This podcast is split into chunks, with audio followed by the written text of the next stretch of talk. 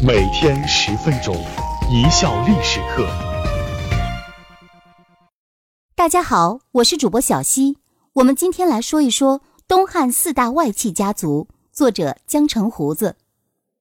历史上有一个很有争议的说法：秦亡于宦官乱政，西汉亡于外戚篡权，东汉则是亡于宦官和外戚一起乱政和篡权。为什么东汉特别喜欢立小皇帝？为什么说东汉临朝称制的皇太后数量之多空前绝后？东汉承袭西汉而来，并没有在外戚问题上有所防范。东汉的外戚势力之大，在中国历史上也实属罕见。《后汉书》上说：“皇统屡绝，权归女主，外立者四帝，临朝者六后，莫不定策为廉，委事父兄。”贪孩童以久其政，益明贤以专其威。意思是皇权经常被太后们把持，国家权力都委托给了太后的父兄，特别喜欢立小皇帝，并对有能力的皇族进行打压和排斥。东汉的外戚门阀家族要首推马、窦、邓、梁四家。据《后汉书》记载，十七个皇后中有七人出自马、窦、邓、梁四大家族。后宫嫔妃出身于四大家族，更是不可胜计。与西汉不同，东汉后宫是要看门第的。像在西汉早期，刘邦的戚夫人、汉文帝的生母薄夫人地位都不高，汉武帝他妈王夫人还是离婚再嫁的，跟前夫还生过小孩儿。这种情况在东汉是绝对不会出现的。同时，豪门大族有好多个，一段时间内有且只有一个。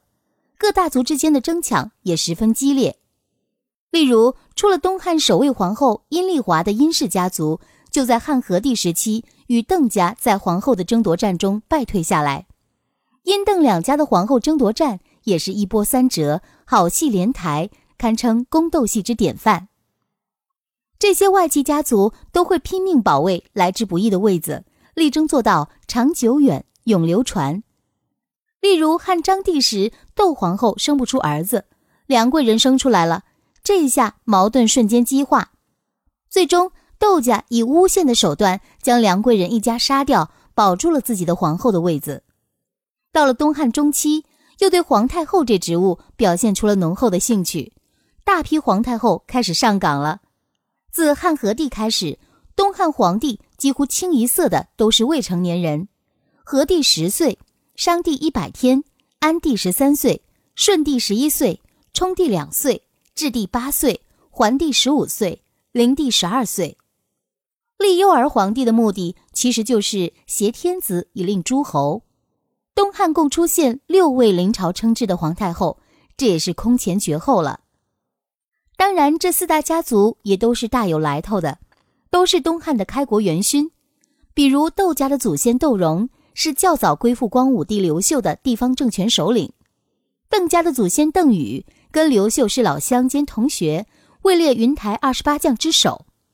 马家的祖先是平定交趾的伏波将军马援，梁家的祖先梁统也是光武帝时期的功臣世家。这四大家族门第之高，很大程度得益于他们累世为官，代代封侯。窦氏一门一公两侯三公主。自祖及孙，府邸相望金邑，奴婢以千数。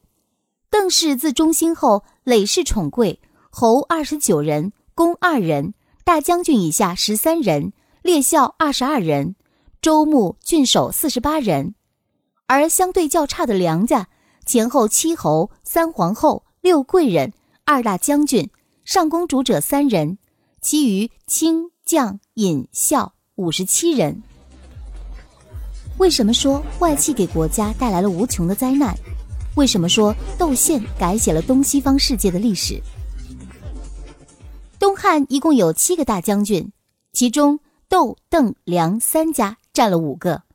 这些皇帝的老丈人、大舅哥们长期把持了东汉的朝堂。尽管其中也有一些有能力、有节操的，但总的来说，他们的骄横跋扈给国家带来了无穷的灾难。这群人中最跋扈的要数梁冀。梁冀当权时，东汉王朝名义上是刘家天下，实际上是梁家天下。公元一百四十四年八月，汉顺帝突然病逝，享年三十。之后的整整一年时间内，东汉王朝连死了顺、冲、智三个皇帝。质帝年幼却很聪慧，他知道梁冀骄横，曾经在群臣朝会时盯着梁冀说：“这是专横跋扈的将军。”梁冀听了一不做二不休，干脆派人毒死了质帝。其后又立了十五岁的桓帝。为了酬谢梁冀元立之功，桓帝刘立对梁冀礼遇之优超过了萧何，封地之广超过了邓禹，赏赐之后超过了霍光。后来诛灭梁冀后，朝廷没收梁冀的全部财产，全部变卖，共获三十多亿，用来充实国家府库。因为这原因，减免了天下百姓一半的租税。要说影响最大，当属窦宪。公元八十八年。汉章帝刚刚驾崩，年方十岁的太子刘肇继位，是为和帝，由母亲窦太后垂帘听政。都乡侯刘畅因为章帝驾崩来京吊唁，连连被窦太后召见，俨然是太后的新宠。不久，刘畅被刺身亡，窦太后彻查此事，却遇到莫名的阻力，最后真相大白，买凶杀人的竟然是太后的哥哥窦宪。动机是担心刘畅会和自己分享权力。窦太后当然不能处死兄长，只有先将他关在宫中再说，名为囚禁，实为保护。朝野间巨大的舆论压力可想而知。这时候出现了一个意外的机会，给了窦宪一根救命稻草。南匈奴使者前来朝见，请求东汉朝廷出兵讨伐北匈奴。匈奴曾经是汉朝最可怕的劲敌。东汉初年已经衰落，并分裂成南北两部。南匈奴向汉朝称臣，关系良好；北匈奴辟主漠北，对汉朝的威胁也不大。近年来，北匈奴饥荒惨重，人民流亡。南匈奴请求汉朝趁此机会出兵征讨，窦宪便上书请求带兵征讨北匈奴，以将功赎罪。大多数官员都反对出兵。指出，消灭北匈奴等于是朝廷帮助匈奴统一，或让其他蛮族坐收其利，效果适得其反，还不如保持匈奴目前的分裂，对本朝更加有利。但是，一场军事胜利可以挽救兄长的性命，也能帮助整个家族度过丑闻的危机。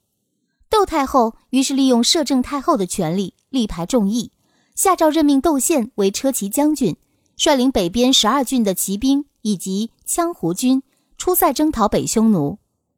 第二年，窦宪和南匈奴军会师，经过在蒙古高原上的艰苦跋涉，汉军在基洛山（今蒙古国西南）与北匈奴的主力相遇，取得了大胜，斩首一万三千多人，俘获牲畜达一百万头以上。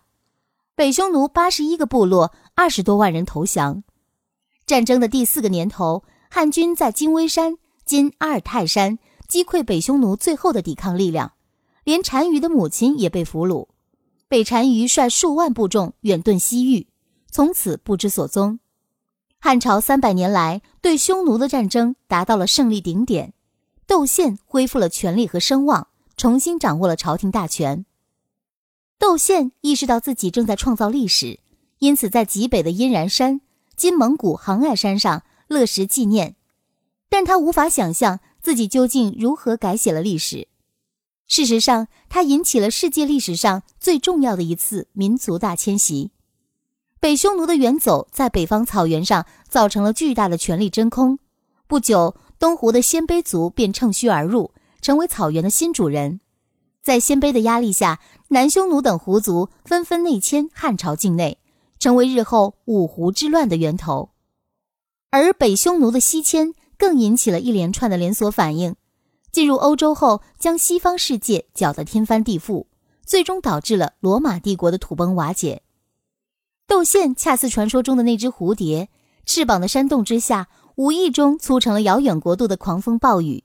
这场暴风雨倾泻在近三百年后的欧洲，外戚的骄横跋扈和肆意妄为引起了皇权的极大不满。纵观东汉外戚，其实结局都不太好。典型的不作死就不会死，外戚的专权，官宦的乱政，文人的党锢，最终大家齐心合力搞垮了东汉王朝。感谢大家的收听，本节目由一笑而过工作室出品。